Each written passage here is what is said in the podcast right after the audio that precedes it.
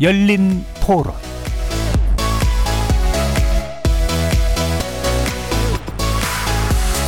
안녕하십니까. KBS 열린 토론 정준희입니다.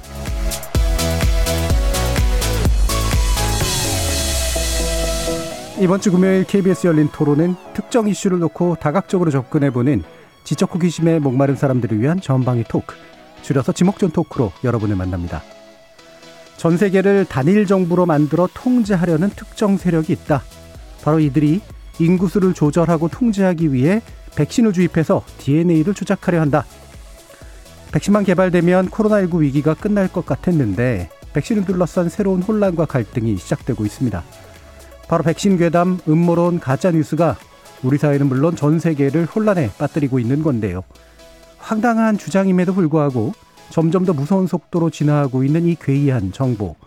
사람들은 왜 이런 괴담에 빠지는 걸까요?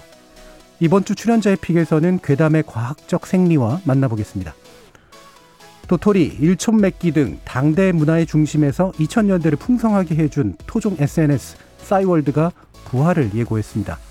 싸이월드에 담긴 추억과 함께 잊힐 권리와 잊혀지지 않을 권리는 무엇인지 제작진의 픽에서 이야기 나눠보겠습니다. KBS 열린 토론은 여러분이 주인공입니다. 문자로 참여하실 분은 9730 누르시고 의견 남겨주십시오.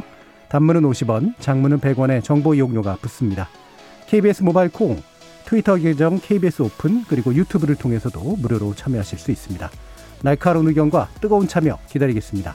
KBS 열린 토론 지금부터 출발합니다. 살아 있습니다. 토론이 살아 있습니다. 살아있는 토론, KBS 열린 토론. 토론은 라디오가 진짜입니다. 진짜 토론, KBS 열린 토론.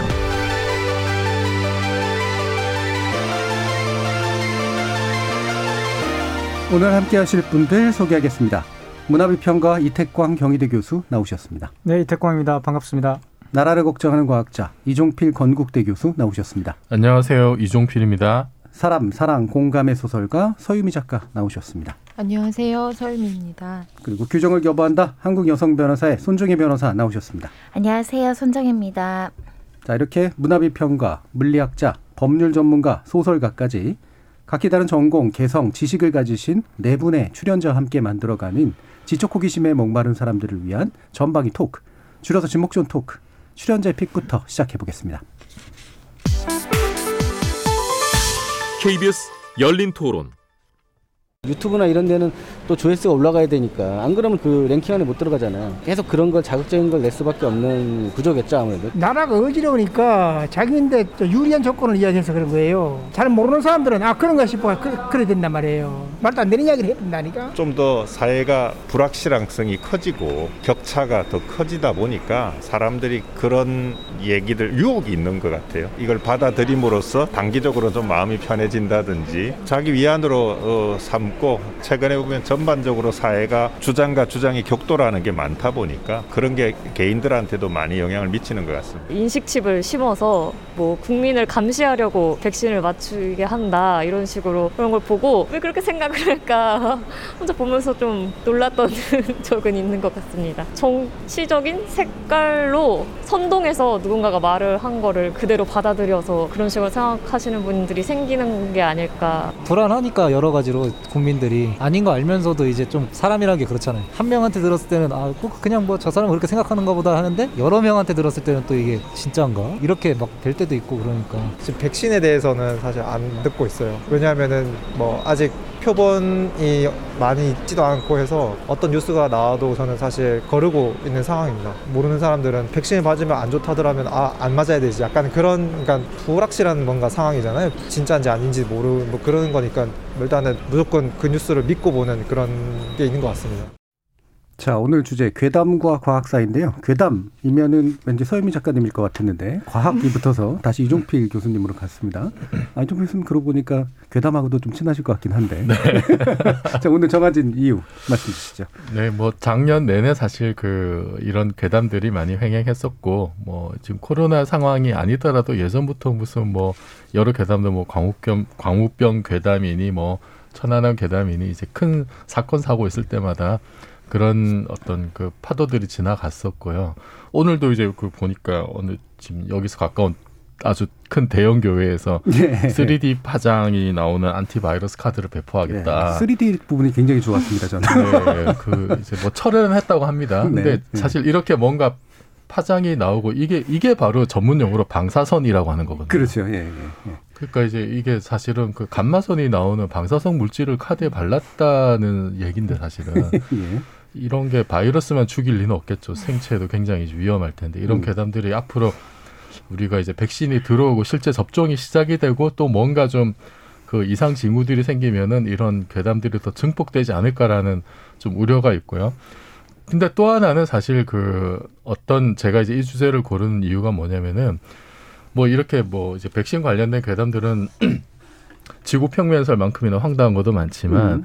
조금 더 전문적이고 좀 복잡한 어떤 주제로 들어가면은 이게 괴담인가 예. 아니면 어떤 과학적인 신중함인가 어, 합리적인 문제제기인가라고 하는 게 굉장히 헷갈리는 주제들도 있습니다. 음, 사실은. 그렇죠. 예. 최근에 그 이슈가 됐던 것 중에 예를 들어서 이제 월성원전에서 삼중 수소가 누출이 됐는데 여기에 대해서 이제 한쪽에서는 아 그거 굉장히 뭐 심각한 어떤 일이 벌어진 거다라고 주장하는 반면 또 다른 한쪽에서는 그건 괴담이다. 예. 아, 전혀 이거는 불안해할 이유가 없는데 괴담으로 지금 불안을 증폭시킨다라고 하는 주장들이 이렇게 또 맞서고 있죠. 그런 데 대해서 사실 보통 사람들이 이거를 지구 평면설 수준에서 이렇게 판단할 수 있는 그런 게 아닐 수가 있습니다. 네. 그러니까 백신 문제만 하더라도 예를 들어서 뭐 백신이 뭐 마이크로칩이 있는 이런 거는 정말 아주 황당한 괴담 수준이지만 예를 들어서 독감 백신은 뭐 문제가 독감 백신 맞지 말라는 어떤 괴담하고 지금 이제 화이자 백신이 처음 들어와서 접종이 될 텐데 이 mRNA 백신이기 때문에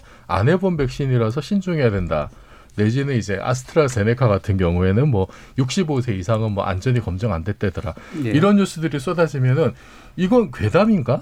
음. 둘 중에 어떤 게 괴담이지? 아니면 둘 다 맞는 얘기인가? 상당히 이제 좀 혼란스럽습니다. 예. 그래서 완전히 괴담으로 치부해 버릴 수 있는 것도 있지만 좀 더 자세하게 들어가면은 정말 괴담과 어떤 과학적 신중함, 합리적 의심 사이의 경계가 모호해지는 부분들이 분명히 있기 때문에 좀 이런 거를 어떻게 좀 우리가 구분할 수 있을까? 좀 그런 논의를 한번 해보자 싶어서 이 주제를 골랐습니다. 예.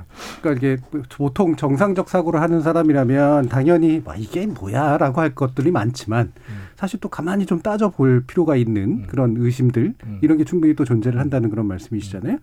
자 그러면 어 다른 분들은 이런 음모론 또는 나름대로 혹하게 당했거나 예, 아니면 지금도 좀 꽤 믿고 계시는 어, 이런 또 아니면 좀 이상하다라고 생각하는 뭐 이렇게 재미난 그런 사례들이 좀 있을 것 같은데 이 부분은 왠지 손변님께 먼저 여쭙고 싶어요.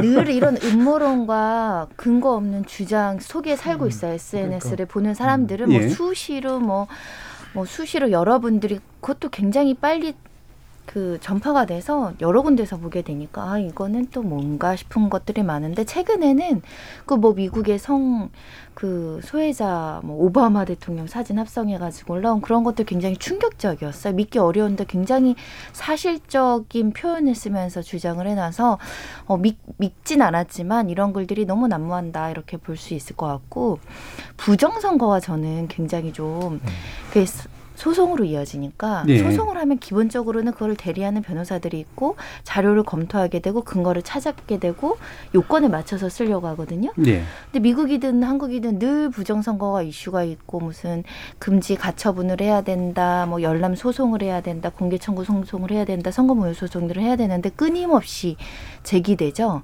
그런 것들을 보면서 이게 이제 법률가들은 그 훈련을 되게 많이 해요. 사실이냐 의견이냐 주장이냐 그 증거이냐 아니면 추정이냐 어떤 추측이냐 아니면은 이게 팩트로 인정되었던 근거가 있는 이걸 되게 많이 보는데 요즘 그게 없는 것 같아요. 네. 추정을 사실적으로 기재하고 음. 자기의 상상도 그냥 사실이라고 기재하니까 인터넷 볼 때 굉장히 걸러야 되는 습관을 우리가 학교에서 배워야 될 것 같아요. 예. 그 학교에서 배워도 될까라는 생각도 사실 좀 있긴 있는데 왜냐하면 어 제가 이제 열린 토론하면서 이제 근 2년째 많은 전문가들을 이렇게 모시잖아요. 특히 약간 이제 사실과 추정을 이제 또는 의견을 구분하는 훈련이 된 법률 전문가라든가 또는 심지어는 전문 영역에 계신 분들을 부르는데 어, 이게 무슨 레토릭인가 아니면 사실인가가 되게 헷갈리는 그런 주장들이 난무하는 경우도 굉장히 많이 봤거든요. 그러니까 제가 말하고자 하는 요지는 이른바 전문가 내지 뭔가 그 분야를 되게 잘할 것 같다라고 하는 사람들이 괴담으로부터 자유로운가. 사실상 이런 부분이에요. 최근에 퍼지는 괴담들의 상당수는 실제로 전문가를 자처하는 분들의 입을 통해서 나온 경우도 많잖아요. 예를 들면 한의사 선생님께서 고추대를 그거는 사실 아. 알면서 그랬을 거라고 저는 예. 일정 부분 경제적 이득 취득을 음. 목적으로 근데 한의사라는 전문 직종이 나와서 이거 실험 효능이 있다고 하시면은 어, 일반인들은 그냥 현혹되죠. 예, 고추대를 좀 강하게 발음하셔가지고. 뭐 정말 괴담은 많죠. 예. 그러니까 뭐 지금은 이제 백신 가지고 지금 그러고 있지만 제가 지금까지 본 괴담 중에서 뭐 아직까지도 여전히 안 사라지고 있는데 가장 황당한 괴담이 이제 뭐 멕시코를 이제 우리 조상님들이 세웠다. 아, 예, 예. 그런 것들. 아즈카가 예. 아사달이다. 네 네 네. 들으면 황당하잖아요. 근데 네. 그분이 논문까지 써가지고 발표까지 했어요. 예. 그래서 논문이 나와 있습니다. 그게 그걸 증명하는 논문이. 그러니까 이게 무슨 말인가 그러면 어, 그 한국어 어원하고 이제 그 옛날 그 당시 살던 인디오들 뭐 인디오도 아니지만 그죠? 예. 그것도 뭐 유럽 사람들이 가서 착오로 인디오로 부른 건데 인디안인 줄 알고. 근데 그런 그 원주민들의 어, 말들이 이제 똑같다는 거예요. 뭐 그런 식의. 근데 사실 또 보면 비슷합니다. 그러니까. 예, 비슷한 부분들이 비슷한 있죠. 부분이 예, 있어요. 예, 음. 그러니까 재밌게. 근데 그걸 이제 그 기원을 그 추적해서 올라가면 최남선이 있거든요. 그게 음. 최남선이 이제 예, 예. 그 불안 문화를. 쓰면서 거기에서 뭐 이야기를 하거든요. 심지어 또 얼마 전에 또 뭐 굉장히 어 유명한 어 보수 언론에 또 그 또 유명하신 분이 한 분이 또 유명한 역사학자세요. 민족주의 네. 역사학자가 또 굉장히 재밌는 이야기를 또 하셨죠. 리스본과 관련된 포르투갈과 음. 관련된 이야기를 또 하셨는데 유럽 대륙이 다 우리 조상 거였다고. 포르투갈까지 우리가 건국하는 전 세계로 우리가 다 건국한 것 같아요. 이런 게 이제 괴담이란 말이죠. 예. 근데 그 괴담이 엄연하게 학술로서 통용되고 있다라는 거예요. 그러니까 금방. 이제 진행자분이 말씀하신 것처럼 그 괴담이라는 게 절대 황당무계한 논리만 가지고 통용되지 않습니다. 음. 이승철 교수님 말씀하셨듯이 반드시 아주 부분의 과학적 사실이 있어요, 그 안에. 음. 그러니까 왜냐하면 그게 과학이잖아요. 과학이라는 것이 100% 완벽한 것은 과학이 될 수가 없고, 그거는 종교죠, 그죠? 그러니까 그 약한 지점이 과학에 있기 때문에 그 지점을 파고들어서 괴담을 만드는 거예요. 예. 그러니까 그걸 만드시는 분은 그걸 의식하고 만드시는지 모르겠지만 어쨌든 그걸 들은 분들은 처음에 과학적으로 무장하고 손 변호사님 말씀하신 것처럼 과학과 사, 그 사실과 허구를 구분할 수 있는 그런 훈련을 받았음에도 불구하고 세 명 이상 그 주장을 하면 본인도 이제 헷갈리기 시작하는 거죠. 네. 그세명 이상 모이면 거짓말을 참말로 만들 수 있다는 옛말도 있지만 이게 이제 문화가 더 무서운 문화가 굉장히 무서운 이유거든요. 과학이 항상 이데올로기적인 어떤 그런 것과 싸워야 되는 이유가 여기에 있는 건데 과학적 사실만 가지고 싸우는 게 아니죠. 그래서 그런 부분들이 그 항상 거기는 과학적인 어떤 그런 허점들이 들어 있고 그것에 대해 그것을 가지고 이제 확대시켜 가지고 본인들의 어떤 스토리를 만들어내는 거예요. 프리메이슨 이야기라는 예. 거 수많은 이야기들이 사실 역사적 사실이 아예 없는 건 아니거든요. 근데 그걸 토대로 해가지고 굉장히 많은 그 증명되지 않은 이야기를 계속 한다는 것이고 그걸 또 과학이 증명할 수 없기 때문에 계속 재생산되는 거 아닌가 생각이 들더라고요. 음. 그 반박하기 어려운 명제를 만들어낸다거나 또는 기존 과학의 이제 허점의 일부를 이제 파파고든다거나 하는 만만치 않은 괴담들에 대한 이야기도 해주셨네요. 어, 그럼 이야기를 다루시는 서유미 작가님은. 네, 저 음. 진짜 황당한 생각해갖고 약간 조마조마한 마음으로 있습니다. 저 예전에 되게 굉장히 솔깃하고 되게 오랫동안 음. 지금도 사실 진위를 잘 모르겠는데 그 옛날에 동전하고 집회에 김민지 괴담이라고 예, 혹시 김민지. 예. 그렇죠. 저는 그거가 너무 재밌었어요. 예. 족배 아, 예, 얼굴이 공사 있다. 사장 음. 딸이 토막살인 당해가지고 음. 그분이 딸의 억울함을 그 풀어주기 위해서 막 10원에는 김자 이렇게 새겨넣고 어그 천 원의 투어 아래에다가 영문으로 M I N 민이라고 음. 진짜 있어요 다. 네 그리고 만원 건물 기둥에 지자가 있다. 뭐 예. 거기 잘린 다리도 이렇게 있다. 이거 예. 어릴 때 그걸 막 찾아서 친구들이랑 보면서 너무 신기했던 기억이 예, 나고 예. 근데 지금 생각해 보면 그 동전이라던가 지폐 전체를 만드는 그 맥락은 사실 모르는 상태에서 굉장히 부분에 이렇게 네. 집중해서 봤었던 것 같아요. 근데 아무튼 그래서 한동안 그 종이돈 쓰고 동전 쓸 음. 때 맨날 이렇게 모르는 너 이거 알아? 몰라? 그럼 이렇게 막 설명해주고 이러면서 돈을 썼던 기억이 나요. 예.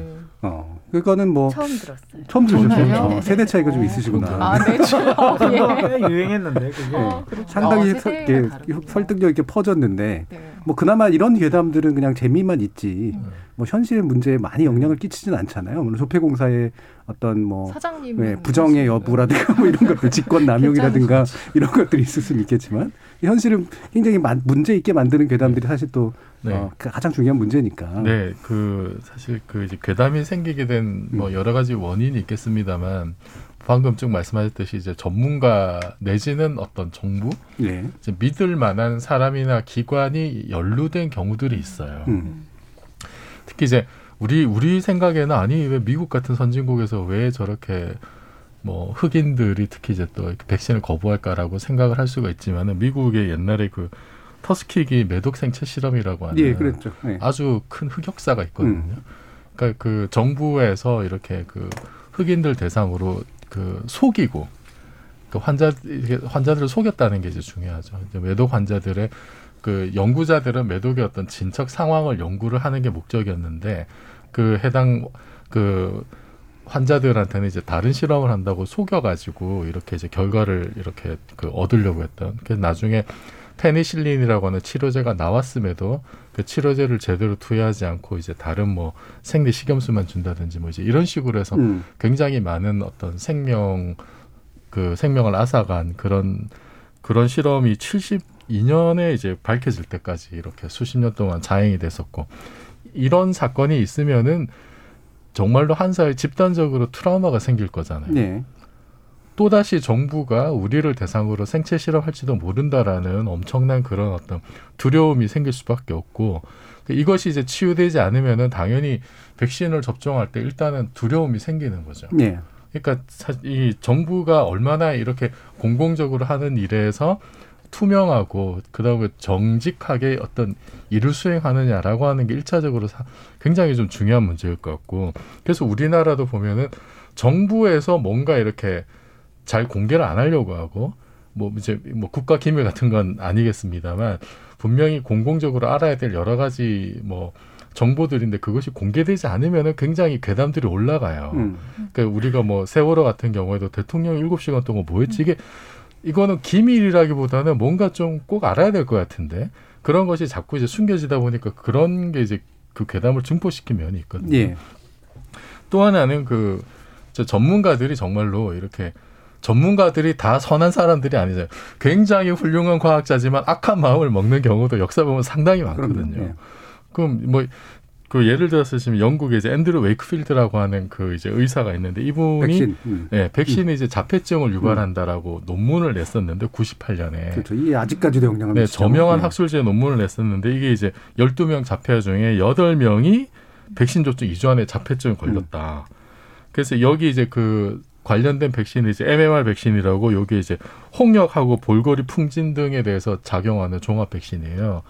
그래서 이 논문이 나오고 난 이후로 이제 홍역에 관련된 접종 백신 접 그 백신 접종을 안 하려고 하는 어떤 그런 흐름들이 있었는데 나중에 알고 보니까 이게 이제 데이터가 조작된 예. 가짜 논문인 걸로 이제 밝혀졌죠. 그래서 논문도 철회되고 이분은 이제 의사 자격도 박탈당하고 그랬는데 나중에 이제 알고 보니까 그, 그 백신 부작용으로 이렇게 소송을 하던 그 법률 회사에서 이제 뭐 돈을 지원받고 예. 이런 것들이 밝혀지게 된 거죠. 예, 그걸 밝힌 게 또 탐사 보도죠. 예. 네, 예, 네. 언론이 잘 그게 역할을 굉장히. 예. 비교적 최근의 일입니다. 이게 21세기까지 이렇게 지금 됐던 일이고 그런 일들이 이게 사기고 논문이 사기고 가짜다라고 드러났음에도 불구하고 사람들은 어쨌든 이게 논문에 실린 거 아니어서 여전히 아직까지도 백신이 뭔가 좀 문제가 있다라고 예. 아직도 지금 인용이 되고 있거든요.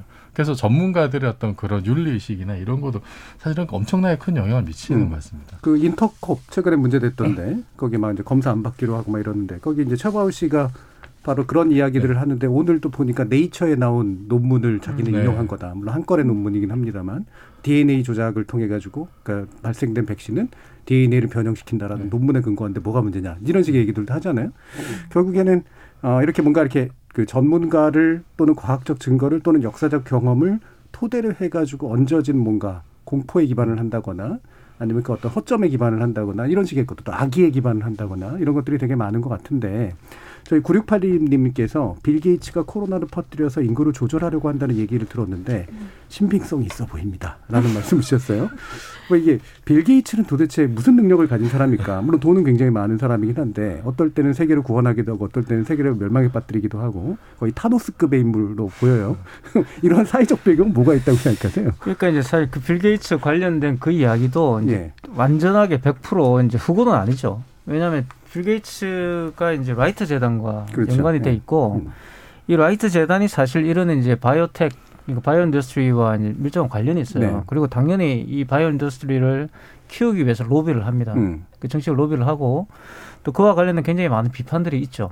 그러니까 이제 기본적으로 기존에 있던 이런 백신 문제 같은 경우도 예를 들어 모더나나 화이자 같은 경우 어떻게 개발할 수 있었겠어요, 그죠? 그와 관련된 여러 가지 이제 그런 산업적 재구조를 만들기 위한 그 산업을 만들기 위한 재, 그 구조조정 같은 게 있었던 것이고요. 그렇기 때문에 뭐 그런 이야기가 충분히 나올 수 있다는 생각이 들어요. 근데 이제 그게 빌 게이츠 혼자 그걸 할 수 있느냐? 예. 그렇지는 않죠, 그러니까 그게 이제 저는 그래서 저는 이 괴담이라는 것이 어 이정표 교수님 말씀하신 것처럼 사회적 투명성이 보장된다면 괴담이 돌아다니는 게 크게 문제는 안 돼요. 그러니까 음. 이게 토론이라든가 뭐 예를 들어서 어떤 특정한 사람이 아주 나쁜 의도를 가지고 그것을 이렇게 퍼뜨리려 하더라도 당장에는 문제가 될 수는 있겠지만 그게 차차 이제 지나면서 충분히 사라질 수 있다고 보거든요. 근데 이게 투명하지 않은 사회에서는 그 사회에 대한 어떤 그런 비판과 이 괴담이 결합을 하는 경우가 굉장히 많죠. 그게 이제 사실 1980년대도 이런 일이 많이 있었습니다. 그러니까 괴담과 이제 이런 어, 사회에 대한 어떤 비판적 의식들이 결합을 하면서 사실 조금 증폭되는 측면들도 예, 있었단 예. 말이에요. 그래서 어, 사실 문화학적으로는 이것을 어떻게 이야기하냐면 많은 분들이 어, 그런 투명성이 떨어지는 사회에 있을 경우 어, 어떤 총체적 진실에 접근할 수 없는 어떤 반작용으로서 괴담의 유행이 이제 온다라고 그렇죠. 이야기해요. 예. 그래서 사실은 그게 대중들이 총체적 진실을 알고자 하는 그런 알무의 어떤 욕구에서 나왔다라고 이야기를 하거든요. 그래서 이 괴담 문제는 그 괴담을 물론 퍼뜨리는 분들의 책임도 크지만 그 사회의 투명성을 더 강화시켜서 이런 문제들을 이제 그런 굉장히 그 공론의 장에서 해소될 수 있도록 만드는 것이 어떤 건강한 어떤 사회의 예. 징표라고 볼 수 있죠. 저희 V, VQWERT님이 흑인들이 갖는 백신에 대한 우려는 굉장히 현실적인 일입니다. 이런 얘기 해 주셨고요. 0315님은 괴담의 상당수는 유튜브에서 나오는 것 같아요. 조회수 때문이 아닐까요? 라는 말씀도 주셨습니다. 그러니까 어, 이 말씀도 이제 정치적인 이득 또는 경제적 이득 이런 게 또 이제 배후에 작동하기 때문에 괴담이 만들어지는 거 아니겠냐라는 말씀이신데 저희 K80089693님이 괴담은 역시 행운의 편지가 대표적이죠. 라고 의견을 주셨는데 이게 이제 뭐 괴담이라고까지 해야 될지 모르겠지만 이게 위협도 하잖아요. 그러니까 그렇죠? 예, 뭔가 이렇게. 예, 그러니까 그 안에는 그 뭔가 축복도 하고 위협도 하는 독특한 이제 구조 같은 것들이 분명히 있기 때문에 어, 전 이거는 결국은 이야기와 어떤 과학이라고 하는 어떤 인간이 가지고 있는 두 가지 다른 종류의 어, 연결된 그런 어떤 의식 상태 라고 하는 것하고 좀 밀접한 연관성이 있는 것 같은데 뭔가 총체성을 바라는 그런 이야기와 또 과학이라고 하는 건 이제 증거, 입증을 바라는 것 속에서 이제 있는 거잖아요. 이야기를 다루시는 서유미 작가님은 아까 어, 김민지 괴담에 대해서 얘기를 해주셨습니다만 어, 스스로가 어떤 유형인 것 같으세요? 그러니까 이게 이런 과학에 끌리는 유형은 아니실 것 같은데. 아, 네. 예. 이야기에 끌리는 유형이시지. 행운의 편지도 쓰지 않았던.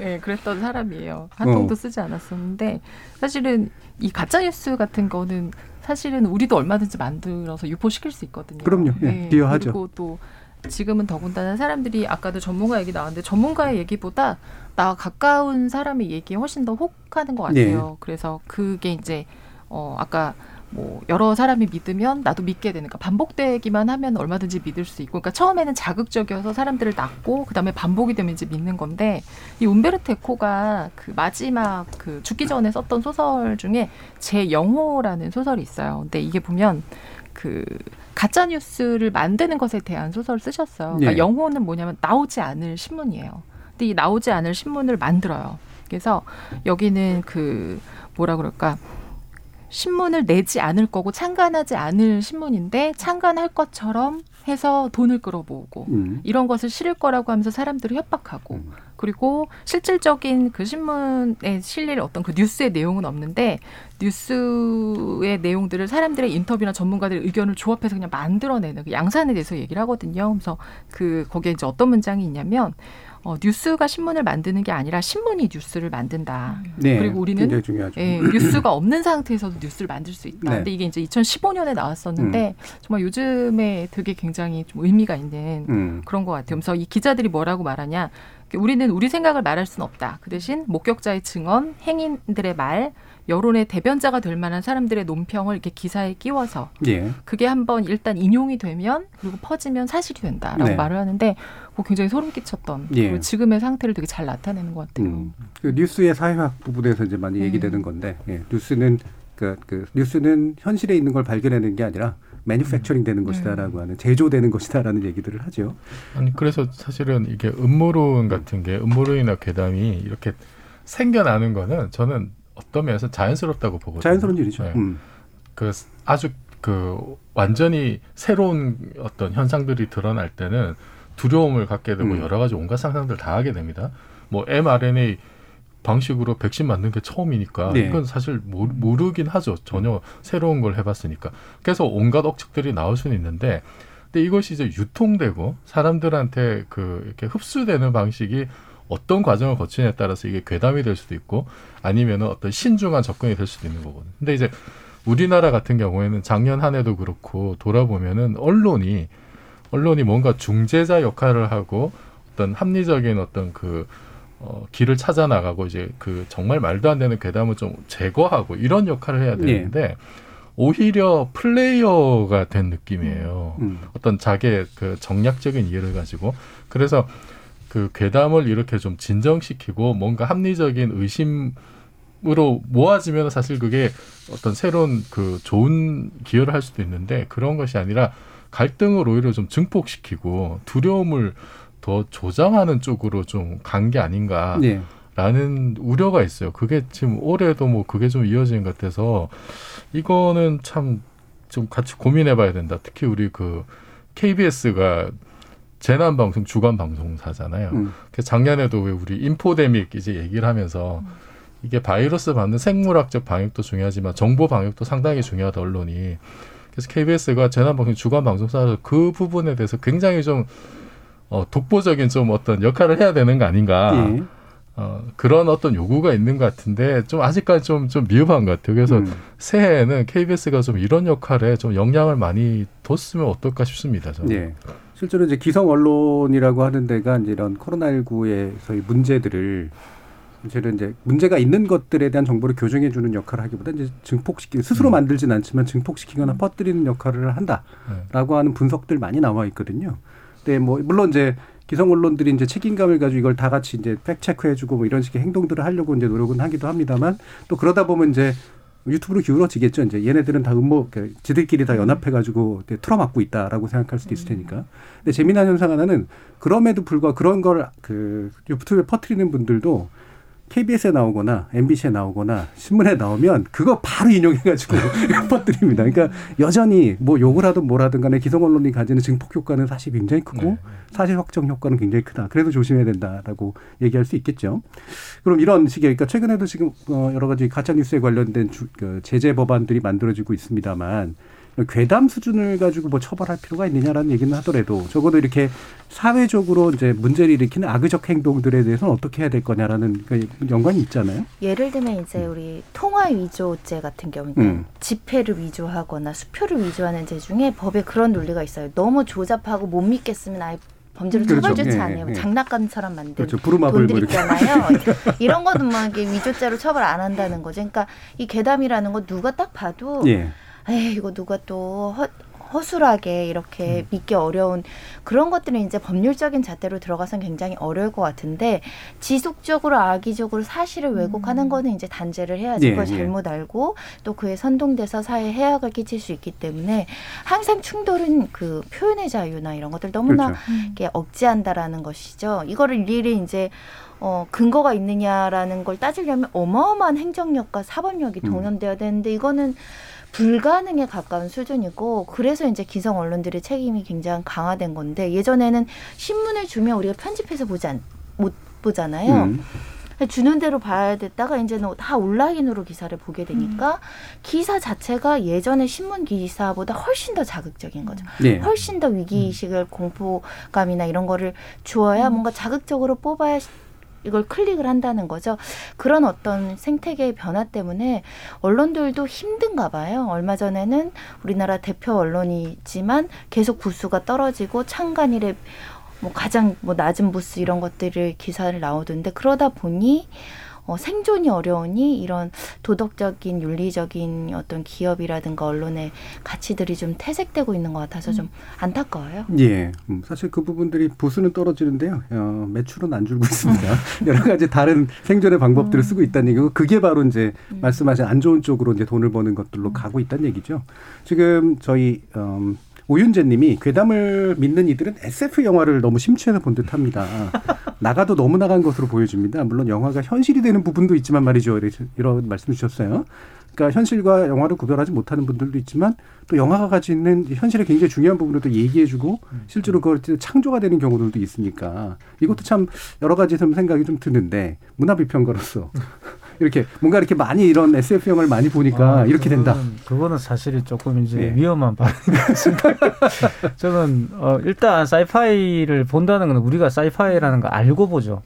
음, 그러니까 그게 과학 소설이나 또는 그런 공상과학물이라는 사실을 알고 보기 때문에 그런 것을 보고 괴담을 만들어내지는 않는다 봐요. 네. 그러니까 저는 저는 어떻게 생각하냐면 이제 괴담이 이제 불안을 조장한다고 우리가 이제 쉽게 말은 하지만 진짜 이제 어떤 사회 불안이 조장되는 것은 사실 사회가 변화할 수 있는 계기이기 때문에 반드시 나쁘게 볼 수- 필요는 없죠. 하지만 저는 괴담은 불안을 조장하는 게 아니라 불안을 이용한다고 저는 생각하거든요. 예, 예. 그 불안 모든 사람들은 불안을 가지고 있어요. 우리들은 우리의 세계가 금방 붕괴할 것 같고 그래서 사실 SF를 보는 이유도 그런 붕괴에 대한 어떤 그런 훈련을 하는 거거든요. 만약 진짜 이제 붕괴를 했을 때, 진짜 재난이 닥쳤을 그렇죠. 때 대처할 수 있는 방안들을 키우기 위한 마음의 준비를 하는 거죠. 거예요. 이건 건 불안을 조정하는 게 아니죠. 근데 불안을 이용하는 사람들이야말로 사실은 그 불안을 이용해서 자신들의 어떤 현 네. 상태를 유지하고 싶은 거예요. 자기들 이해관계를 계속 추구하고 싶고 그렇기 때문에 자꾸 괴담을 양산하는 겁니다. 그래서 그런 부분들은 조금 잘 구분해야 되지 않을까 예. 그런 생각이 예. 들어요. 7606님이 자신의 인생이 잘 안 풀리고 사회로부터 멀어졌다고 느끼는 외로운 사람들이 이제 괴담을 퍼뜨립니다라고 말씀 주셨는데 바로 이런 불안을 이용하는 주체들이 또 따로 있는 거죠. 생산하고 던져주는 사람들이 있으니까. 예, 이정필 교수. 네. 제가 이제 과학에서 이런 것들이 이제 어떻게 해결되는지 두 가지 예를 이제 들어볼 텐데요. 자, 핵무기가 터지면 지구에 있는 모든 공기를 다 태워 없애서 모든 생물종이 멸종할 거다. 예. 이 괴담이죠. 음. 근데 이 우려를 처음 했던 게 누구냐면은 맨해튼 프로젝트에서 실제 핵무기 만들었던 과학자들입니다. 이건 안 해본 거거든요. 한 번도 핵무기를 만들어서 터뜨려 본 적이 없으니까 혹시나 정말로 과학적인 입장에서 이게 지구 공기를 다 홀라당 다 태워먹으면 어떡하나 음. 이런 걱정 실제로 했습니다. 근데 이게 그냥 그 과학적인 검증을 안 했으면 괴담으로 남았겠죠. 그러니까 당대 최고의 과학자들이 그거 다 계산을 해요. 예. 계산을 건 아니고. 네, 핵무기가 터졌을 때 네. 정말로 그 공기를 다 태울 가능성이 어느 정도 되느냐. 계산해 보니까 실제 핵무기를 터뜨려 보진 않았지만 음. 그때의 모든 지식을 종합해 봤을 때 그런 일은 없다라고 하는 결론이 나서 그래서 저기 뉴멕시코에서 한번 이렇게 실험적으로 성공적으로 터뜨리게 된 거고 또 하나는 2008년에 이제 그 유럽에서 LHC라고 하는 대형 입자 가속기가 이제 가동을 시작한 적이 있습니다. 그때 입자 가속기에서 그 양성자 둘을 이렇게 엄청난 에너지를 충돌시키면은 미니 블랙홀이 생길 수가 있어요. 예. 이게 굉장히 SF 같은 이야기인데 실제로 과학자들이 연구하는 분야입니다, 이게. 그런데 그때 이제 한참 논란이 됐던 게 그렇게 만들어진 미니 블랙홀이 지구를 집어삼킬 거다. 음. 라고 해서 이, 이것도 그냥 괴담이죠. 그래서 근데 정말로 이 그 괴담을 그 괴담에 근거해서 그 입자 가속기 가동 가처분 금지 소송 같은 게도 들어가요. 음. 그러면 여기에 대해서 과학자들이 어떻게 대처했느냐? 사실 인류가 그렇게 큰 입자 가속기와 그렇게 큰 에너지 실험을 해본 적이 없어요. 인류가. 그러니까 그런 가능성이 조금이라도 있을 수가 있기 때문에 실제로 그, 그 유럽의 그 세른에서는 그 과학자들이 입자가 새로운 입자 가속기 안정성 검증 위원회를 만듭니다. 예. 그래서 제기됐던 그런 여러 가지 사항들에 대해서 이렇게 실제로 연구를 해요. 연구해서 결과 발표를 합니다. 그래서 미니 블랙홀이 만들어질 수는 있는데 그 실제로 그 논문도 쓰고 그러면 저도 비슷한 논문 쓰고 그랬어요. 옛날에. 음. 그런 게 만들어질 수는 있으나 뭐 크기나 수명 이런 걸로 봤을 때 그 지구를 집어삼키기 주변에 있는 뭔가를 집어삼키기 굉장히 부족하고 음. 그 다음에 뭐 우주 전체로 그렇게 엄청난 에너지의 입자들이 이렇게 충돌해서 미니 블랙홀이 생길 확률 들이 많이 만들어지지만은 그렇다고 해서 뭐 천체가 갑자기 없어지는 게 없었다. 이제 그런 식으로 이렇게 과학적으로 검증을 하는 거죠. 예. 그, 그 과정들이 다 이렇게 공개가 되고 그래서 이제 괴담이 이렇게 뭔가 새로운 어떤 물건이 등장하거나 그럴 때는 사실 이런 그 괴담하고 구분이 되지 않는 이런 문제 제기들이 있을 수가 있습니다, 당연히. 음. 저는 그런 괴담 자체를 어떻게 그 좀 도외시하다기보다 이런 것이 생겼을 때 그 어떻게 대처할 거냐. 대처하는 방법이 일단은 과학적인 방법으로 접근을 해야 되고 전문가 의견 많이 들어야 되고 그리고 그것이 유통되는 단계에서도 좀 언론들이 좀 더 이렇게 그 중재사의 관점에서 이렇게 그 자기 감정을 너무 싣지 말고 예. 좀 그렇게 좀 냉정하게 봐주면은 그러면은 쓸데없는 괴담은 좀 줄어들고 그리고 이제 괴담이 가지는 이제 방금 말씀하셨지만 이게 그 예기치 못한 불안에 대한 대비를 할 수가 있는 거거든요. 그렇게 좀 긍정적인 방향으로 좀 이렇게 에너지가 모아지면 좋겠습니다. 예. 그 오늘 제가 아까 얘기하셨던 그 뭐 교회를 통해서 뭐 3D 파장으로 이제 코로나 고칠 수 있다. 뭐 이제 그 카드 할 수 있다. 이제라고 하는 거를 쓰신 분이 어모 대학교 네, 교수님 교수님이에요. 예. 그렇죠? 그리고 그 책을 쓰셨고 유사과학을 신봉하시는 분 같던데 그러니까 이런 분들이 그래서 어, 제가 그 온라인에 그런 거 보니까 이제 댓글로 붙는 게 이건 그 업계에서 좀 이분들에 대해서 뭐 제재를 가해야 되는 거 아니야? 네. 이런 식의 얘기도 한단 말이에요. 근데 물론 이렇게 형벌적 제재는 아니겠지만 그 집단이 이제 가지고 있는 주류적 견해와 이미 검증된 견해가 굉장히 떨어져 있는 것이다.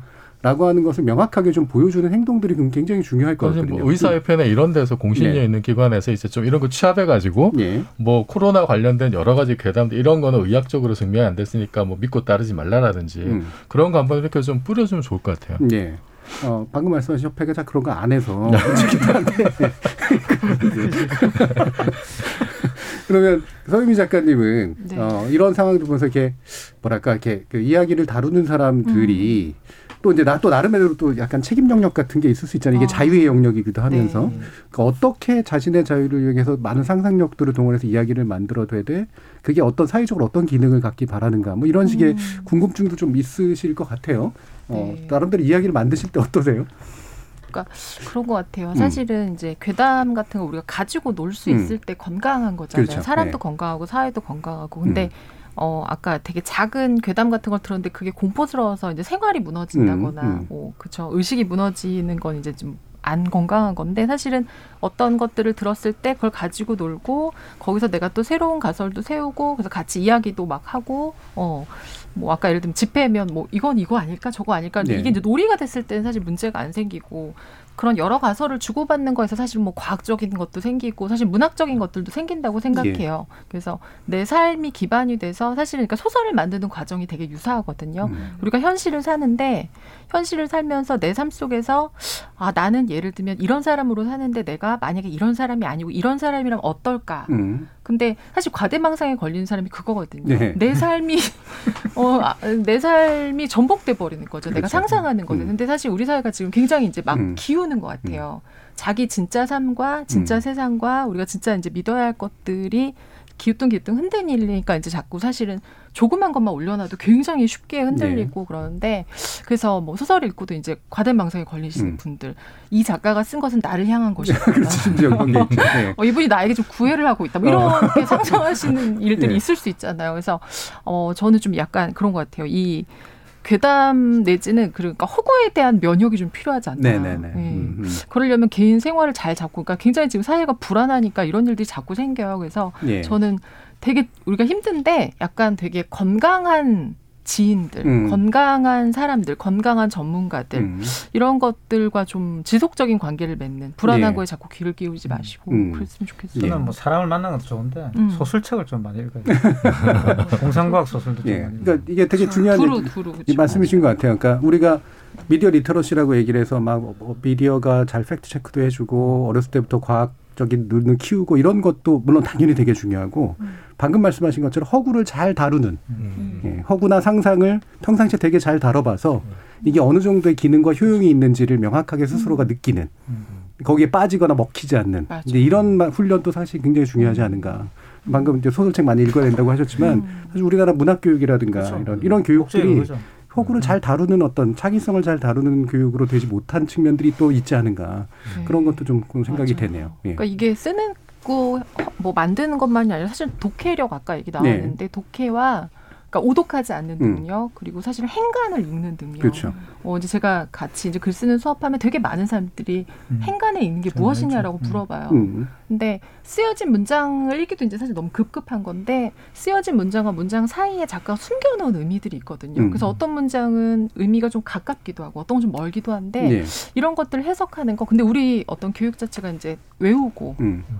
그냥 써 있는 걸 풀고 그래서 제가 이제 어떤 문장들 예를 들어 뭐 남편이 뭐 연락을 하지 않은 지 며칠이 되었다. 그러면 이 문장에서 사람이 몇 명 나와요? 그러면 음. 한 명. 음. 근데 남편이라고 하는 순간 이게 관계니까 네, 네, 두 명이 나오는 건데 네. 이런 걸 해석할 수가 없어요. 음. 그래서 아 이걸 어디서부터 해야 음. 할까? 그래서 조금 주입식보다는 아 되게 기반이 좀 바뀌어야 네, 되는 건 네. 맞는 것 같아요. 행간을 읽는 능력 그렇게 말씀을 주셨는데 요즘 책을 안 읽어서 행이 뭔지도 잘 모르는 또 이게 맞지 않을까? 또 필름과 필름의 프레임 사이를 능- 읽는 능력 뭐 이런 것도 굉장히 중요하지 않을까 싶네요. 아, 저 얼마 전에 그 아나키 운동이라고 하는 게 있었죠. 약 안 쓰고 뭐 아이 키우기. 이게 사실은 의도적으로는 굉장히 나름대로 이제 좋은 취지와 걱정이 시작된 것이긴 하지만 대단히 반과학적 그리고 비이성적 태도 같은 것들을 우리 사회로 퍼뜨리는데 굉장히 큰 계기가 됐던 것이기도 한데요. 이렇게 뭔가 진실이나 거짓 또 소문과 상상을 우리가 어떻게 다룰 것이냐 그리고 거기에 대해서 이런 불안을 이용하는 세력들에 대해서 좀 명확히 또 이해하는 필요가 있지 않겠는가라는 생각이 들고 지목전 출연자의 픽은 이 정도로 마무리하겠습니다. 여러분께서는 KBS 열린 토론과 함께하고 계십니다. 토론이 세상을 바꿀 수는 없습니다. 하지만 토론 없이 바꿀 수 있는 세상은 어디에도 없습니다.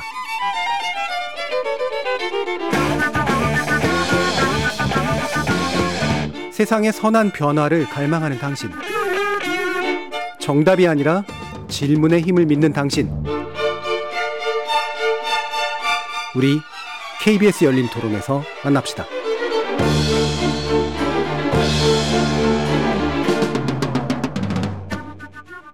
싸이월드 부활한다는 소식 들었어요. 옛날 추억이 떠오르더라고요. 딱 그때가 대학교 졸업하고 갓 사회생활을 시작했을 때였어요. 완전 사회 초년생이었는데 그 남자친구의 추억들이 다 거기 고스란에 담겨 있었어요. 남자친구가 오갔던 모든 댓글들 그리고 제가 왕년에 사귀었던 모든 친구들 그 모든 추억이 다 떠오르더라고요. 고등학교 때 반 모임이 싸이월드로 해가지고 반에서 일어나는 추억들을 거기다 다 담았죠.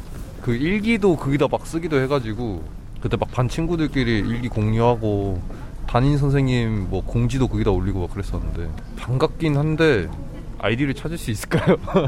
삭제되지 않았을까요? 아, 도토리 샀던 것 같아요. 예쁘게 꾸미고 이제 그걸 또 친구들한테 자랑해서 방문에 남겨가지고 나도 꾸몄다. 뭐 이렇게 알려주고 서로 서로 이제 그렇게 소통하면서 했던 것 같아요. 다시 또 시작하려나? 그래서 엄청 반가우면서도 추억도 생각나고 스마트폰 연결해서 연동해가지고 쓸 수 있게끔 이렇게 또 해주시면 좋을 것 같아요.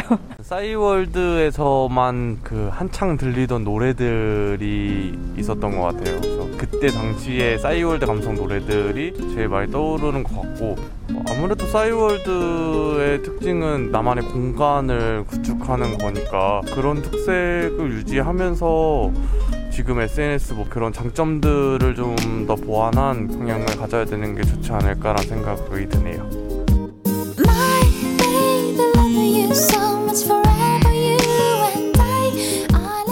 지금 흐르는 음악이 미니홈피의 추억의 background music 중에 하나인 프리스타일의 Y라는 노래인데요. 지적 호기심에 무관한 사람들을 위한 전방위 토크 두 번째 주제는 바로 싸이월드입니다. 문화비평가 이택광 경희대 교수, 물리학자이신 이종필 건국대 상허교양대 교수, 서유미 작가, 손정혜 변호사 이렇게 네 분과 함께하고 있습니다. 자, 싸이월드. 어, 적어도 싸이월드를 해보신 분들은 맞는 것 같은데 이 가운데 적극적으로 하셨는지 아닌지 잘 모르겠어요. 어, 서유미 작가님 많이 하셨어요? 좋아했어요. 좋아했군요. 네, 좋아했어요. 굉장히 좋아했어요. 좋아했었어요. 이제야 고백할 수 있네요. 좋아했었어요.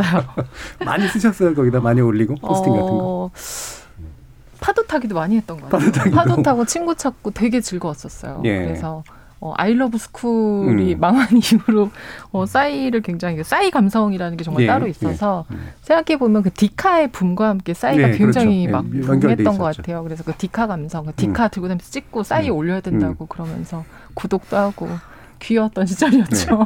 네. 인스타와 페이스북 이전에 모든 걸 사실 다 합쳐놨던. 맞아요. 그렇죠. 예. 근 데 컴퓨터로 선 연결해서 예. 사진 아, 업로드해서 맞아, 또. 올리고 그런 네. 번거로움이 있었는데 지금은 음. 찍어서 바로 올리니까 예. 사실 많이 좋아졌네요. 음, 뭐 굉장히 안 하신 것처럼 얘기하시는. 아니요, 저는 그러니까 초창기 때는 안 했어요. 늘 늦으니까 아, 2005년 6년부터 이제 그때 제가 사법 시험 보고 좀 시간이 있, 었나 봐요. 그때 열심히 했던 것 같아요. 어, 뒤늦게 끝나갈 무렵에. 남들이 음. 굉장히 열심히 만들어 오는 그 가서 저도 마찬가지로 거의 신상 터는 거지. 음. 친구들 찾아가고 여유 있을 때 즐겁게 했던 것 같고 또 거기에 올려졌던 내 노래 같은 거 지금 생각이 나거든요. 예. 그래서 아, 되게 좋았고 일촌들 뭐 이런 추억들 공유할 수 있어서 좋았는데 저도 한번 들어갔 봤었거든요. 이거 없어진다 그래서 도대체 어떤 아이들이 그 시절에 썼는지가 기억이 안 나고요. 예. 그래서 복구 못했어요. 어. 네. 이 가운데는 싸이월드 감성이 가장 가까우신 분은 이종필 교수님이 아닌가 싶긴 한데 굉장히 열심히 했을 것 같은데. 아 저는 좀 비껴갔어요. 오히려? 네. 오. 왜냐하면은 그 저는 이제 요 무렵에 그 대학원에 있을 때 제가 그 연구실에 있는 컴퓨터에다가 그냥 제 개인 홈페이지를 만들어. 아, 아예 홈페이지를. 네. 그 개인 홈페이지를 그게 굉장히 이제 품이 많이 들고. 그럼요. 예. 이게 그때는 이제 홈페이지 관리하는 tool이나 이런 게 이제 음. 본격적으로 나오기 전이어서 예. 그냥 다 텍스트로 이렇게 막 제가 딱 쳐놓고 막 이제 이러던 때라 시간이 거기에 많이 들어가가지고 그걸 포기를 못한 거예요. 음. 그 그리고 나는 연구실에 개인 홈페이지 하는데 미니 홈피 이러면 네. 뭐지? 음. 이제 그렇게 된 거죠 사실. 그러다가 이제 나중에는 이제 블로그로 이제 그렇죠. 네, 넘어갔죠. 바로 이제 음. 가게 돼가지고 미니 홈 페이지 그 싸이월드에 이제 저도 이제 계정은 있고 다들 하니까 나도 이제 궁금해서 도토리 하나 받아볼까 하고 이제 잠깐 계정은 만들었는데 음. 운영은 거의 이제 못했어요. 예. 그뭐 그런 것 때문에. 그러니까 스스로 음, 홈페이지를 가지고 계셨기 때문에 미니 홈피 정도는 그냥 딱뭐 간단하게 약간. 약간 좀 예, 예, 그, 그랬던 것 같아요. 지나고 나서 좀 후회했는데 그리고 좀 음. 개인적으로 그 이제 그 user 인터페이스가 예, 예. 좀 나하고는 뭔가 좀 안 맞는 것 같다는 좀 그런 것도 좀 있었고. 어. 네. 이 pixel art라 그러잖아요. 이렇게 네. 이 사실 일부러 약간 좀더 네, 옛날 네, 감성, 네. 레트로 감성을 일부러 쓴 건데 그게 또 잘 안 맞으셨나 보죠. 네. 음, 음. 그 저한테 블로그가 좀 맞았던 것 같아요. 예. 그리고 미니, 그러니까 사실 이제 미니 홈피 핵심, 그러니까 싸이월드를 이런 게 미니 홈피, 그다음에 일촌 맺기, 음. 도토리. 근데 사실 이 관계잖아요. 이게 도토리는 이제 재정적 토대고, 네. 미니 홈피는 자기를 보여주는 창이고. 근데 혼자만 보여줄 수는 없으니까 보이게 만들어주는데 그거를 공개하는 방식이 이제 우리식의 한국식의 이제 일촌 맺기라는 뭐 이런 방식인데 사실 제가 저는 이제 약간 사회과학에서는 일촌은 너무 강한데 뭐 이런 사촌이 맞는데 굳이 말하면 어떠셨어요? 어, 저도 이제 뭐 이정필 교수님처럼 이때 이 시기가 어, 한참 이제 박사를 하고 있을 때라서 네. 저도 이 그것만 만들어 계정만 만들어 놓고 들어가 보긴 들어가 봤었어요. 음. 근데 이제 뭐 할 시간은 또 많이 없었죠. 음. 그리고 또 한 가지 결정적인 건 영국이 너무나 인터넷이 후지기 음. 때문에 예. 그때 미니 홈피를 들어가면 컴퓨터나 버벅거려 가지고 어떻게 할 수가 없. 그러니까 그 당시만 하더라도 싸이가 싸이 월드가 굉장히 프로그램이 컸다는 뜻이에요. 그 로딩하고 무거웠죠. 이렇게 예, 무거워 가지고 이렇게 일반 그 후진 영국 컴퓨터로는 도저히 로딩이 안 되는. 음. 영국은 그 당시 윈도우도 안 깔려 있고 막 리눅스 깔려 있고 이럴 때였거든요. 그래서 사실 기계적 한계 때문에 접근을 많이 못했습니다. 근데 또 해보려고 하니까 또 말씀하셨던 것처럼 인터페이스가 저와 좀안 맞는 거예요. 네. 저는 일촌 되게 싫어하는데 음. 너무 친한 척하고 이러면 되게 싫어하거든요. 와서 막 친한 척하고 이러니까 예. 황급해질까 도토리도 막 선물해주고 음. 또 보기 싫은 저기 아주 오래된 뭐 동창도 만나고 이러니까 피곤하더라고요. 네. 안 했는데 이제 지금은 소셜 미디어가 등장했잖아요. 음. 근데 이걸 부활한다 그러는데 상당히 저는 제 개인적으로는 그냥 긍정적이에요. 예. 그러니까 왜냐하면 어, 부활을 하, 하려고 이제 많이 조사를 했겠지만 지금 다시 돌아온다면 상당히 이제 지금 현재 우리 소셜 미디어에 대해 갖고 있는 약간 불만들이 있잖아요. 그죠? 예. 특히 도토리는 제가 볼땐 음. 굉장히 싸이 월드만의 그 쉽게 말하면 이제 자기들 내부에서 통용되는 intra 화폐잖아요. 그럼요. 음. 그렇다고 한다면 상당히 이제 한국 지금 가지고 있는 그런 소셜 미디어 피로감들을 들어줄 가능성이 크다. 예. 그런 생각이 좀 들더라고요. 저는 판도라의 상자가 열리는 것 같은데 아까 시청자분께서 음. 남자친구 사진 막 올려놨다는 거 예. 아니에요? 그건 이제 지금 결혼하셔가지고 그 판도라의 상자는 아까 말씀하신 그 아이러브 스크래치 이미 한 번 열렸었잖아요. 아니 이제 그런 저도 농담이 그 15년 전에 제가 어떤 글들을 올려놨는지 절대 일단 남편을 보게 하지 않은 다음에 접근 한 다음에 정리하고 뭐라 그래야 아니 그런 농담이 돌아다니더라고요. 네. 어? 싸이월드 오픈에 반대하십니까 하니까 예. 우리는 당신이 2005년에 써놓은 글을 갖고 있습니다. 반대를 할 수가 없다라는 거죠. 자, 이 되게 중요한 주제가 또 마침 떠올랐습니다. 이게 나는 잊혀지고 싶으냐 아니면 잊혀지지 않고 싶으냐. 그렇죠? 예, 이게 사라지는 거는 잊혀지지 않고 싶은 거고 사라지는 건 반대하는 건. 근데 부활하는 거를 불편해하시는 분들은 차, 찾아지기 싫- 싫은 거잖아요. 음, 예, 그렇죠. 자신이 통제할 수 없는 거. 알고 싶지 않은 거죠. 예. 이, 이 조건에서 지금 사일드가 다시 부활하겠다는데 사실은 중간에 한번 부활했었잖아요. 그러다 이제 완전히 폐쇄 결정이 나왔었는데 자- 중간에 잠깐 부활해서 작년인가? 잠깐 open이 돼가지고 했을 때 저도 이제 들어가 봤거든요. 네, 저는 이제 막 약간 정제된 언어로 물론 이제 싸이월드를 했습니다만. 그래서 뭐 가히 부끄럽고 그러지는 않았는데, 예. 근데 다시 이제 닫는다 그래가지고 아 미처 이걸 정리할 시간이 없었는데 이랬는데 다시 그래서 뭐 마음이 좀 복잡하긴 합니다. 근데 서유미 작가님 다시 열면 네. 뭐 하실 것 같으세요? 아니 저 중간에 저도 못 들어가 봤어요. 예. 근데 저도 굉장히 정제된 언어와 엄선된 사진, 어, 부끄러울 거 전혀 없어요. 그래서 상관은 없는데, 근데 저는 약간 타임캡슐 같은 느낌이 있어요. 예. 그냥 그때 저 2000년대에 저 저는 그때 이제 한참 막 그 작가 되려고 글 많이 쓸 그렇죠. 때여서 시간이 좀. 많았어요. 그러니까 음. 제가 SNS를 지금도 계정이 여러 개 있지만 잘 안 하는데 어쩌면 제 인생에서 가장 많이 음. 그 지인들과 소통을 많이 했던 시기였던 것 같아요. 혼자 글을 쓰니까 그게 되게 큰 그 기쁨이어서 막 미니룸, 막 음. 도토리 주고받고 엄마한테 나 도토리 줘. 그럼 엄마 진짜 도토리 주는 뭐 이런 얘기 진짜 듣고 어 그랬었던 때여서 저한테는 좀 약간 어 좀 지금의 저와 좀 다른 식의 어떤 저여서 타임캐치를 전좀 묻어놓고 싶어서 예. 음, 저는 굳이 다시 열어보고 싶지는 않아요. 근데 음. 어 아까 우리 그 선생님 말씀하신 것처럼 그때 세계의 어떤 그 되게 뭐라 그러죠? 지금의 그냥 SNS가 텍스트이거나 뭐 영상을 올리거나 하는 것이 아니라 그때 아직도 기억나게 접속을 하면 다른 친구한테 갔을 때 그 음악이 짠 하고 예. 나왔던 그 느낌이 되게 좋았었어요. 그러니까 정말 음. 그 방에 초대받는 느낌. 그 미니룸 막 꾸미고 했을 때 어, 어, 그 음악, 아, 이 친구는 이런 음악 트는 친구야. 라는 어떤 그런 느낌들에서 하나의 세계가 있었다라는 건 좋고 또 그리고 그 뭐랄까 지금의 어떤 젊은 친구들이 원하는 것을 만약에 반영해서 예. 싸이월드만의 감성에 그걸 더해서 할 수 있다면 한 번쯤은 또 새로운 바람을 일으킬 수 있지 않을까라는 음. 생각도 좀 들어요. 예, 그때가 저도 이제 유학 이제 막 시작할 때였는데 그 미국에서 그 컴퓨터공학과로 유학하시던 선배가 있었는데 이분이 수- 그 자기는 도저히 이해를 못하겠다고. 음. 자기는 컴퓨터 공학을 하는 사람이지만 어떻게 가상 세계에 자기의 미니미를 꾸민다고 돈을 내고 도토리를 사가지고 쓰냐고. 근데 이분이 저는 성공을 못하겠다는 생각이 나중에 어. 들었어요. 그러니까 이게 시대의 흐름 못본 감성이 거지. 없으시네, 예. 감성이. 그러니까 굉장히 소프트웨어를 잘 짜는 분이었는데 어. 그것의 비즈니스 모델에 대해서는 사실은 잘 감성이 없었던 측면들이 있는 것 같긴 해요. 물론 아주 성공하진 않았죠. 이제 나중에 이제 다른 페이스북처럼 광고 모델을 선택한 쪽이 실제로 비즈니스로 성공한 건 맞으나 이제는 이제 가상화폐가 이제 뭐 활성화가 되면서 좀 다른 어떤 비즈니스도 가능하지 않을까 생각은 들긴 드는 듭니다만 다시 할 것 같으세요? 어, 아, 저는- 원래도 안 하셨으니까. 음. 저는 그 다시 하고 싶은 생각이 든 게 뭐냐면은 음. 그 새로 이제 서비스를 다시 개시하면서 일단 도토리 대신에 그 이더리움 기반의 새로운 예. 암호화폐를 쓴다 그러고 음. 그리고 이제 메타버스라고 하죠. 이게 그 메타 이제 좀 뭐 상위라는 예. 개- 단어하고 universe하고 음. 합성어인데 이게 그 사이버 세상에 그 현실과 같은 똑같은 사회 경제적 활동이 이제 가능한 그런 어떤 그 가상의 공간을 메타버스라고 하거든요. 음. 그러니까 그런 공간을 이제 싸이월드가 만들겠다라고 네. 한게 저는 굉장히 좀 기대가 되는 대목이에요. 음, 음. 왜냐하면은 그 사실 그 예전에 싸이월드는 사실은 좀 시대를 너무 앞서간 서비스였던 것 같고 그렇죠. 그거를 그게 이제 전면적으로 그 장점이 살려지기까지는 기술적인 여러 가지 문제, 뭐 통신 인프라 문제도 사실은 좀 많았던 것 같아요. 음. 그리고 이제 모바일 환경에 음. 적응도 못했던 것 같고 그게 스무드하게 넘어갔으면 엄청난 세계적인 서비스가 됐을 텐데 그럼에도 이제 싸이월드가 가지고 있는 가장 큰 장점은 제가 생각했을 때는 그 내방이라는 개념.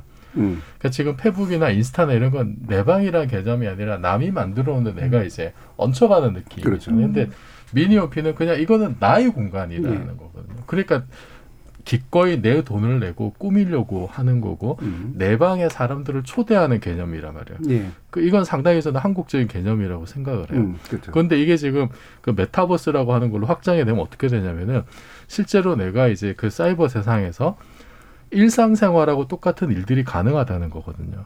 근데 가능한데 예를 들어서 이제 게임에만 빠져 살면은 정상적인 경제 활동이 안 되잖아요. 그런데 만약에 지금 이 새로운 사이월드에서 이더리움 기반의 암호화폐가 통용이 되면서 경제 활동이 가능하다면 그러면은 내가 그 세상 안에서 그냥 이렇게 키보드만 치는 것으로도 뭔가 경제적인 어떤 생태계가 돌아갈 수 있다는 거죠. 예. 그러면 우리가 그냥 오프라인에서 이렇게 뭐 뭐 뭐 강연하거나 뭐 수업하거나 뭐 이 뭐 알바 뛰거나 이제 이런 것들이 그냥 그 싸이월드 안에서 다 해결이 될 수도 있는 거예요. 그 네. 안에서 알바를 뛸 수가 있고 그 안에서 뭔- 뭔가 콘텐츠를 만들어낼 수도 있고 거기 있는 나의 아바타가 나와 내가 일상생활을 사는 것과 똑같은 일상생활과 경제 활동을 하면서 이더리움의 어떤 실제 실물 경제와 연결이 음. 된 어떤 경제적 부도 만들어지고 이렇게 되면은 저는 굉장히 좀 세상에 없던 새로운 서비스가 음. 만들어질 수도 있다.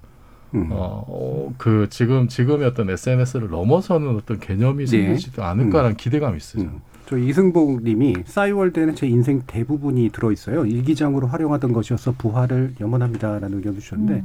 메타버스 얘기를 해주셔서 저는 이거 처음 이렇게 보고서 메타버스라고 읽었어요. 그래서 미터 단위로 버스를 가나 뭐 이렇게 듣다가 보니까 메타버스더라고요. 그러니까 universe가 아닌. 근데 그게 이제 예전에 Second Life라 해서 이제 미국에서 굉장히 초기에 비슷한 시기 유행했던 게 있었잖아요. 그리고 상당히 좀 인기가 있었다가 그러니까 자신의 뭐랄까 제2의 인생을 살고 싶은 그런 사람들이 그 안에 다양한 자기가 원하던 직업, 원하는 그런 노체를 만들고 네. 공부론도 하고. 근데 이것도 이제 나중에 쭉 꺼졌단 말이에요. 근데 그게 다시 이제 본격적으로 좀 뭐 이 싸이월드의 어떤 메타버스 성격과 좀 만나면 괜찮을까 이런 이제 말씀이시잖아요. 어떨 것 같으세요? 그렇죠. 이제 그런 측면도 음. 있는데 음. 그게 이제 너무 이제 Second Life처럼 음. 어 그런 그 현실과 분리되는 이제 그런 차원으로 네. 가게 되면 음. 이제, 이제 이건 또 별도의 시간을 투자해야 되기 때문에 게임화할 가능성이 네, 커지는 네. 거죠. 그런데 어쨌든 지금 저는 한국 사회는 2000년 초반에 비한다면 훨씬 더 많이 게임적 리얼리티를 갖게 됐다고 봐요. 그러니까 게임적 우리가 리얼리티? 지금 음. 이건 뭐 지금 현재 그냥 유행하고 있는 그 용어 중에 하나죠. 예. 우리가 리얼리티를 인식하는 방식이 요즘에 게임처럼 게임의 그래서 뭐 예능이나 오디션이나 이제 음. TV 프로그램도 다 지금 그렇게 게임적 리얼리티를 중심으로 바뀌었잖아요. 예. 그거는 우리가 리얼리티를 바라보는 관점이 그렇게 변형이 됐다는 음. 겁니다. 그러니까 이제 싸이월드가 메타버스가 아마 그런 어떤 어, 관점에서 분명히 저는 충분히 그이 사전 조사를 했을 거라고 봐요. 이와 관련돼서 그리고 기술도 발달했고 빅데이터도 굉장히 많아졌고 그래서 이제 앞으로 어떻게 부활할지 상당히 저는 이제 흥미로운데 그리고 또 지금 게임을 통해서 확보되어 있는 여러 가지 이제 그와 관련된 어떤 선행 연구들이 있을 거라는 생각이 들고요. 그런 것들이 결합된다면 어, 굉장히 많은 그런 우리가 기대하는 것보다 더 나은 기술적 서비스를 할 수 있다고 봐요. 근데 이제 문제는 뭐냐 그러면 어, 이게 어쨌든 싸이월드가 원래 가지고 있던 그런 이 저는 싸이월드의 가장 중요한 세계관은 사연의 세계였다고 생각이 들어요. 음. 나의 사연을 이야기하는 그렇죠. 것이고 나의 사연을 통해서 나만의 스토리 내가 굳이 작가가 아니다 하더라도 나만의 어떤 그 스토리를 만들어가는 게 되게 중요했거든요. 지금 소셜 미디어는 그게 안 돼요. 그러니까 네. 금방 유정표가 아주 멋진 말을 하셨는데 남의 집에 세 들어 사는 것 같다고 했는데 굉장히 멋진 표현인 것 같아요. 그러니까 이거는 뭔가 내 거 아닌 것 같아요. 계속 그러니까 가서 나를 홍보하고 나를 마케팅하고 나를 파는 어떤 그런 느낌을 굉장히 많이 받는단 말이에요. 네네.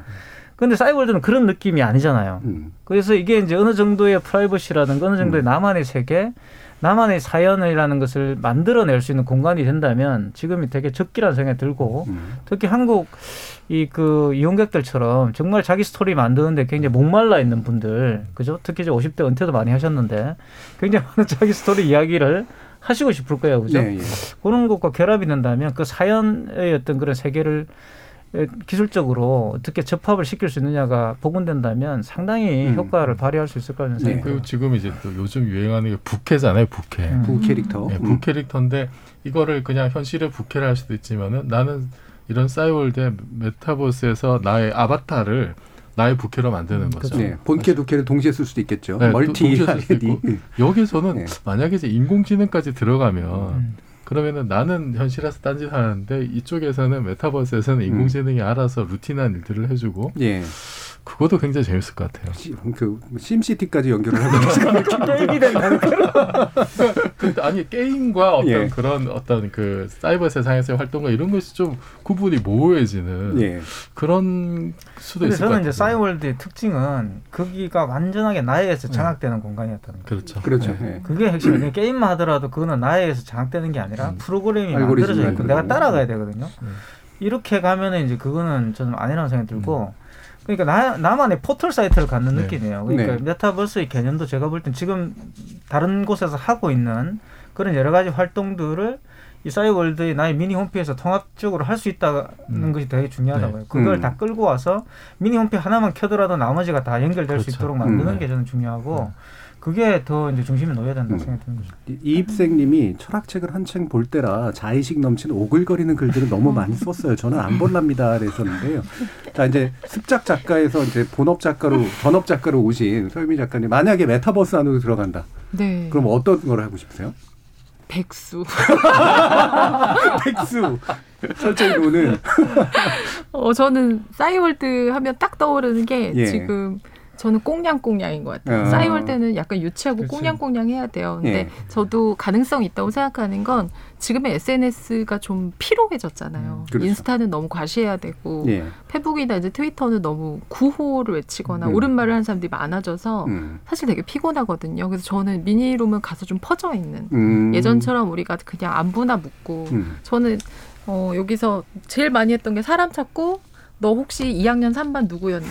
어, 나 뭐 너 기억하는데. 네. 어, 너 맞아. 그럼 음. 너 나 너 옛날 네 사진 있어. 이런 거였다고 생각해요. 그래서 아까 방에 놀러 온다. 음. 마치 기숙사 같은 데서 서로의 방에 놀러 가는 느낌. 그래서 놀러 갈 때 도토리도 갖고 가고 그런 느낌이었다고 생각을 해서 아는 사람과 긴밀한 관계, 그리고 알 수 있는 가능성의 사람과 긴밀한 관계, 그리고 약간의 진짜 조금 오글거림이 동반되는 조금 그냥 여기는 그런데라는 게 우리한테 좀 필요한 것 같아요. 그냥 음. 좀 그래도 되는 곳, 옳은 음. 소리나 어 뭔가 이렇게 바른 말을 해야 하는 곳이 아니다라는 네. 게좀 필요할 것 같아요.